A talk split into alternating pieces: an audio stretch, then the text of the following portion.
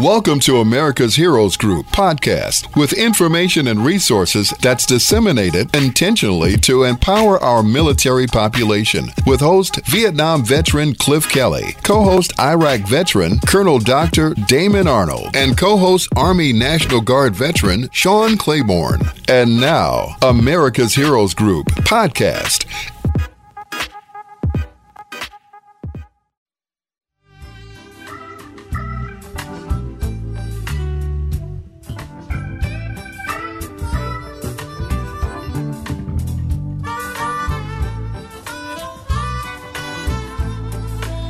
Ooh, nice music, nice music.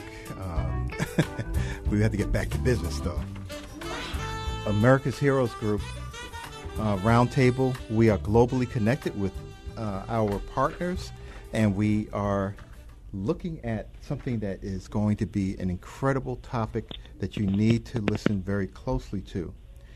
The topic is a follow up of military sexual uh, suit against General uh, Hyten. Uh, it ends in a rare settlement. Um, our panelist is Lindsey Knapp, a U.S. Army veteran, attorney, chair of the Military and Veterans Women's Coalition, and executive director of Combat Sexual Assault. Uh, she actually has been working very dil- diligently on uh, making sure that this stays a vital and important topic and that we don't lose focus on it. And I'm going to, uh, you know, uh, hello, uh, Lindsey. Uh, but you can start off by telling us a little bit more about this. What is, what, why is this so important for us to know? Yeah, so military sexual trauma is a huge is a huge issue, and it's it's really causing a national security crisis because folks are not uh, reenlisting. Uh, the military's got this huge recruitment problem, but moreover, it's just plain wrong to be sexually assaulting, you know, being sexually assaulted by someone you serve with.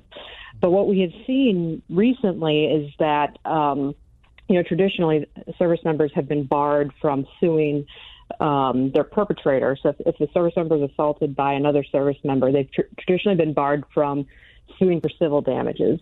Um, but we've seen a little bit of a break in that with, uh, in the case of uh, Spletstoser and General Hyten. Uh, General Hyten uh, sexually assaulted um, Colonel Spletstoser, and when she sued for damages, um, she was able to chip away at, at this doctrine, as the courts refer to it as the Feres doctrine, and she was able to walk away with the settlement.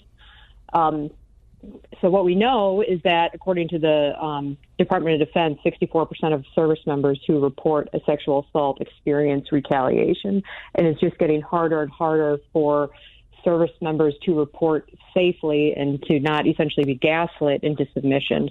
Something that we see a lot is that after a service member reports, is that the command team will say things to them like, "Oh, that was consensual," and then send them back to work, or they may uh, command refer them to uh, behavioral health, essentially forcing them to undergo mental health evaluation to help further the narrative that they're just crazy, right? Like they're just reporting this because they're a crazy person and we're going to kick them out as a result. So what we do at our organization is we represent service members who and veterans who either are currently in the process, um, they've they've reported a sexual assault and are being retaliated against, or perhaps maybe they were kicked out after reporting a sexual assault, and we guide them through that legal process. Right. Yeah, and, and so this case in particular is really unique, right? Because it actually uh, did, as you had mentioned, the Feres Doctrine, it actually went and sort of pierced that veil, right? Yeah, it sure did. And so we're not entirely sure how it's going to play out with with other cases other than this one, but it's certainly a really great sign that the courts are kind of leaning away from, you know, applying this doctrine like carte blanche to everyone. And um, what the government argued in an effort to further their position essentially was that sexual assault was inherent to service, which is kind of like a really wild position that you would hope your government would never take, right? That that service members should essentially be expected to be sexually assaulted. Um, and so the court ultimately rejected that argument and, and thankfully de- declared that sexual assault is not inherent to service and somebody who serves should not have to worry about that. Because what we are seeing is that you are more likely to be sexually assaulted while serving in the military than you are to be injured, shot, killed, captured, etc., by the enemy, and that's just a really frightening, frightening statistic. Um, mm-hmm. So that's that's where we are with our clients, and we're trying to kind of guide them through that process in an effort to hopefully expand, you know, the, the award that you know Colonel Spletstoser was able to get, and see if we're able to get that for others as well. Well, you know, you know, at the heart of everything, there is, you know, th- there are so many different. Uh, it's a very complex issue with all the things that are going on, and you know, at, there needs to be some kind of doctrinal change, right? I mean, uh, about what is permissible and what is not, and it should be part of the service members' training. I would imagine, you know, uh, because I've I've had people I know who were you know, um, you know, gay members of the military who actually went through sexual assault with their partners, um, mm-hmm. and other people who are doing that. But it's it's a way that we have to start thinking about. You are a human, but you're a service member, and that should not be going anywhere between any. No, absolutely. yeah, and and you know, our service members they, they have ramped up the training quite a bit. Um, in regards to this, but our position is that it's not it's not the training that they need, but what we need. I mean, mm-hmm. training is great, but we need these these leaders who are sweeping it under the rug to be held accountable. So yes. if a service mem- member goes to their commander and says I was sexually assaulted, and they say nope, get back to work, that's we need them prosecuted for obstruction of justice, and that's not something that we're seeing. What we're seeing is the Department of Defense put in all these new processes um, to quote unquote help victims, and I like to um, use the quote by Archbishop uh, Desmond Tutu, and what what he would say is, you know, he's talking about folks who fell into the river, and you know, we're pulling them out, and he says that you know, at some point we have to ask the question of um, why they fell in. Yes. And so with the military, right, and so like what the military is doing with these like with these trainings and with these prevention measures is it's essentially like throwing life jackets to people who have thrown who have fallen in the river without acknowledging that they are the ones that in fact pushed us in to begin with. So if they held anybody, literally anybody at the senior level accountable for these things that we can prove, we can prove that command that various commanders looked their service member directly in the eye and said, "Nope, that sex was consensual. Get back to work," and prosecuted them for obstruction of justice. The ripple effects of that would be enormous, which is why this Spletstoser case was so important because this was the first time that senior leaders were held accountable civilly for monetary damages. So we're calling for leaders to be held accountable not only criminally for obstructing justice when a service member reports an assault, but also be held accountable civilly so that way service members can get monetary damages from the person that assaulted them. And then once you see that, then I, I mean, I feel like there's going to be a huge change really, really quick because right now, people who are committing these atrocities, they know that they can do it without punishment. Yes. And then, you know, also, you know, Hyten, um, he had retired in 2021, um, you know, after a two year stint with the uh, Joint Chiefs. Uh, but he, he's now heading a foundation arm for the uh, space venture, you know, company uh, uh, Blue Origin, and that's uh, Jeff Bezos. um, you know, so you know, I'm wondering whether people need to just be held accountable, and how do you, you know, have someone like that be, you know, being very cautious about um, what they are allowed to do, what you know agency they have with joining another uh, company, and then, you know, do you want that to be in your company? right, absolutely. So we, I mean, we need like a little, we need a degree of outrage from from uh, folks other than just like myself and you that, to, to say that, right? That that Hyten does not need to be working at having this foundation, and he, he does not need to be supported and be working for Jeff Bezos. Like he has committed some atrocities, and he, I mean, I mean, he should just kind of fly off into the abyss. I mean, he also needs to be prosecuted criminally, but at the very least, she was able to get some headway um, civilly. But you, but you, that's I mean that's a really a great example of what happens, right? Because even though you know we, we had a, a mini victory where she was able to collect some uh, civil damages against Hyten. W- what is he doing? You know, he's he's just going back living his best little life. So it it shows that there's still so much work that needs to be done, and so much more education that needs to be done with the American public and you know throughout the military to let make sure everybody knows that this is not okay. Mm-hmm. You know, one one thing I, I was wondering also, you know, because I, I well I joined the military in 1984 and retired in 2010. And I'm, I'm wondering, like, I was looking at a lot of intergenerational changes. Do you see things changing as far as the generations that people are in uh, when they're entering military service or serving, you know, currently? Uh, do you see any differences in how things are being approached?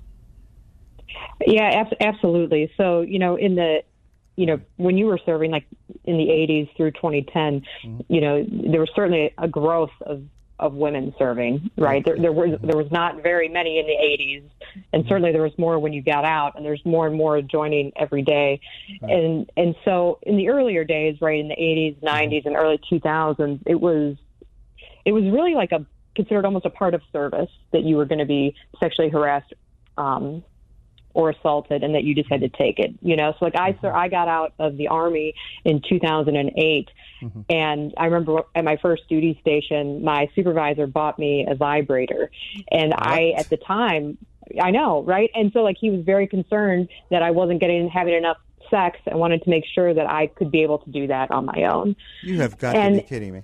oh I, boy, that's the first no, time. and yeah, oh, I, I, and, and and and you know, and that was in the early 2000s, and I was, you know, I was still very young at the time, and like at the time when it happened, I was like, Roger, sir, you know what I mean? And I just oh. like took it and kept it moving. I, I never, I, I never even thought to, that I had an opportunity to make a complaint. I just, I, I, I completely believed that that was incident to my service.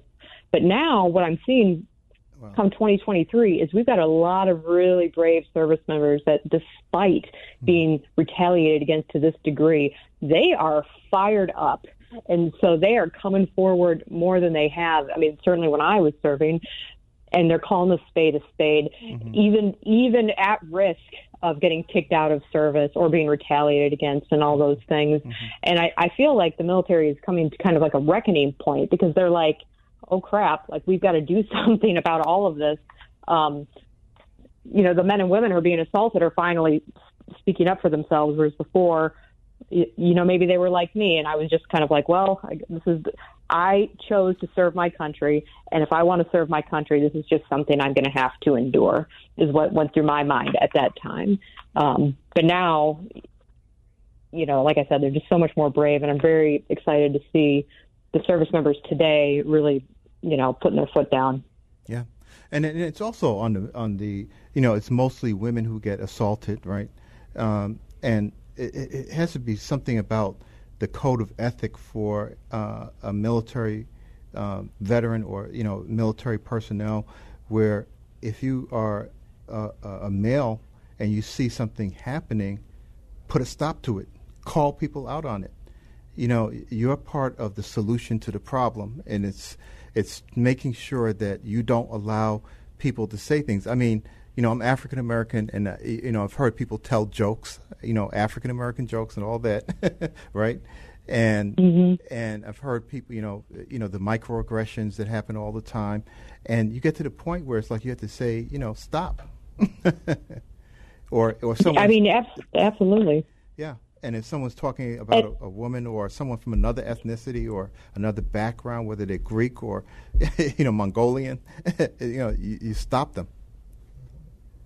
Yeah, absolutely, and that's something you know when the military is not mad at me and they let me come in to train their troops that we we train them on bystander intervention and and and what that exactly right and what that means right and that and how important it is and really how just one person stepping up can make a difference right because what happens is is when nobody says anything then the unit just assumes that this is what and the group thinks that this is just what happens. This is how we behave. But when that one, right. exactly, and then when that one person steps up, it can change the entire trajectory of that unit, and it, it's just so important. You know, like as I look back on my service, um, I I was very fortunate in the sense that I had I was an officer and I had some non-commissioned officers who really just looked out for me. Mm-hmm. And anytime something bad was about to happen to me, they'd be like, "LT, don't do that. I know you're just ordered to do this. Don't do it." And they would always pull me aside mm-hmm. and, and and keep me safe despite you know they could see things that I couldn't see. Right, and right, right, and so I, in a sense, you know, even though I had some terrible experiences, I was I was very lucky in that sense that I had somebody looking out. And but for that, I can only imagine I would have I, I would have had such a worse experience than I had had.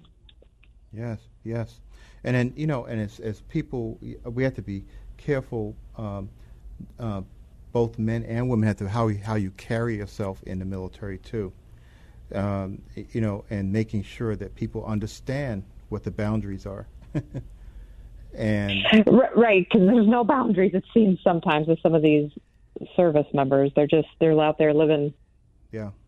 They're living their best life, but I, I feel like they forget that it's this is a job, right? Like, and then there's behaviors that you can't do at the workplace, right? There's some there's just some things you can't do. You and there's certainly not enough people out there drawing that line for them. They're they're just yeah letting it letting it roll. Yeah, and and it's particularly disturbing to me when I see people who have advanced years in the military, especially if you've you know you know you're you know if you're 17 years old and you're crazy, you know that's one kind of person. But the person that's there for 10, 20 years and still allows things to happen, um, and it, it, could be their mother, their sister, their daughter, their you know cousin, their aunt, that they're watching something happen to. Uh, you have to wake up and you know realize that this is a person that is in the military family. It's part of your family, and you need to speak up and say no. right. Yeah, and, and we're and we're seeing it. Yeah, and we're just seeing these folks go up through the ranks because they've never seen somebody held accountable for that. Right. So the behavior has gone unchecked. Mm-hmm. And and as they continue to rise up through the ranks, you know, all the way up through General Hyten, he he was able to do what he wanted as you know as a young officer, and he, can, he just continued that behavior up until up until the end. And can you imagine what would have happened if somebody had intervened at any point in his however long 30 40 plus long year career and intervened and just said hey like what are you doing? You, you can't do that. You know, right. like what are you doing? You know, like you, this is insane. But but how many people co-signed his checks for him as he went up the ranks? Uh, you know, so I'm glad you brought up bystander intervention because it's just so important, and it shows how much of an impact people can make where where they are right now. That's right. Um, you know, there's this there's this code of ethics kind of in the military, you know, where you know, you got to stand by your brother and sister in arms, right? And so, there, right. some folks aren't quite as inclined to maybe like tell on their service member, but I right. encourage them to really think about it differently. Like you're protecting them, you're you're protecting them from these horrible injustices, and and we kind of see this in the family dynamic too, because you know one in every four women and one in every six men are sexually assaulted prior to the age of 18. And so this is yeah. out of our civilian civilian population. And so that's a huge number. And so yeah. why you have to ask yourself why is that number so large? And that number is so large because a lot of people keep that in the family. Yeah. Right? And so if you're sexually assaulted statistic again because that's a really important it's, it's, yeah, it is. It's so it's one in every four women and one in every six men. So we're really talking mm-hmm. about a third you know, you know, between a fifth and a third of the population right now has already been sexually assaulted, and and so and, and so we're talking about kids being sexually assaulted. So we've got a childhood sexual assault epidemic in the country mm-hmm. that's going unchecked, and and if somebody's sexually assaulting a child, it's really likely that that person, the perpetrator, is close to the family in some way, right? Like a teacher, a clergy member, a coach, mm-hmm. an aunt, an uncle, like somebody who's in that in that circle to have access and so if we're not addressing it even, you know, to our listeners who are not in the military and they're like, well, I don't know how this affects me. And I'm like, well, it affects you in the exact same way in your own family dynamic, right? Like, and so if even our civilian population, if they've got the, you know, the courage to be bystanders in their own right, they can make a difference as their children grow and whether or not they join the service or not. Yeah, you know, and, and, and that's a good point to bring up too, is that this is not uh, a unique situation in the military. It's part of our general culture that we need right. to really address. Um, because these these uh, abusers who are out there, I remember, you know, growing up, uh, you know, I, I, grew up Catholic, uh, but in New York City, and I remember uh, the priest offering. Uh, I was an altar boy offering us wine, which is inappropriate. Mm. After Yeah. service, and I remember Yeah. one person that was actually sexually assaulted uh, because of that. And I, you know, and to this day, it still bothers me uh, that, that that people were actually able to do that. That that, that entrusted with that. So you, you know, we're talking about priests, and then you're talking about military uh, leaders. You join the military because you have a certain amount of respect or uh, admiration for that profession and for the people who are in it, and uh, you know you see them as heroes and for them to do that to you is is almost like the priest, you know, uh, Right. doing something to you. And uh, you know, I, I think that they need to really um, bring this to a point where um, people are, are much more educated about this. Uh, as you're saying, but intervention is so important. You know, as you were saying, well, I'll give you a pass because I'm, you know, I'm the captain over, you know, this uh, particular squad, right, or whatever, uh, and you you can be promoted. No, no, no, no, no. this should be taken into account when you're talking about evaluations because it talks directly to unit cohesion, to your discipline, your ability to be disciplined, and to your um, respect uh, for another service member, and uh, and plus it's illegal, but that's another Right. I mean, that, and that too, for sure. but uh, that's something that uh, should really be instilled in all the leaders. That you know, this is something that needs to be on the on the table for evaluations, for promotion. Yeah, and it, yeah, I mean, and it's some they've added a block to most evaluations to where they have to, you know, talk about that. But but the problem is, is that it's it's like again, it's like throwing a life jacket to somebody who's already thrown us in the river, right? Like they're they're That's not going to be inclined to be like, hey, you know, I we I was just sexually harassing Susie and Bob, but you know, just to make sure you don't put that on my eval. Like who's writing the eval, you know? Because it's not. um you know, it's just not getting captured in the way that let's perhaps Congress had intended when they enacted that piece of legislation. Yeah, it made me laugh a little because I remember looking at the pyramid. You know, when you're doing your evals, officer evals. Mm, and I yeah. remember one of them Yeah. saying, "They said, forget all those little figures and all that. It, this is which box do they put you in? Where, you know, where do you rate with the rest of the group? so they can Right, right, exactly. yeah, yeah. Or my top block or my the bottom block? on the bottom But- block, right? Yeah, yeah. So yeah, but that's uh, that's something that you know maybe uh, they they need to think about in the policy perspective, and uh, I'm not sure if the JAG Corps gets involved with that, you know, in internal affairs in the military for policy, uh, but that's something that uh, would be good for them to start uh, taking a look at. Yeah, yeah. I mean, in the JAG Corps and you know the like the Inspector General and Office of Special Counsel, the thing I, I like people to realize about them is that they they really work for the military. So it's like Ah. having the military investigate itself. So so it's like you know it's it'd be like having you know the HR for Amazon. You know that Bezos, you know, and, Oh, investigate Hayden on something he did. Like, like, eh, like Amazon's not going to be like, oh, hey, Hayden, you messed Oh, up. by you know what I mean? Like, like, the, you, you, you, like they're not going to publish that. Yeah, so, yeah. so there's like, and so like you know, things that we're calling for is you know for these folks to be held accountable, but civilly and criminally, but from outside organizations, right? Like lo- lo- local law enforcement feel empowered so that way they can charge these service members with ob- obstruction of justice. Although they should be charged, you know, from CID, OSI, NCIS, and the like. Um, but if they're not being held accountable by some entity outside of them, I just I just don't see how we're going to move the needle on this in any way. Yeah. So, so what what are the things that, we can do proactively? I mean, is it writing congressional members, writing uh, the military? Who who do we sort of? Yeah. Mhm. Yeah, I would encourage folks to write their congressional leaders, let them know that they're concerned about sexual assault in the military and that they want to have their leaders held accountable. I would also let them know that, you know, that they would like legislation to be passed to overturn USB Feres.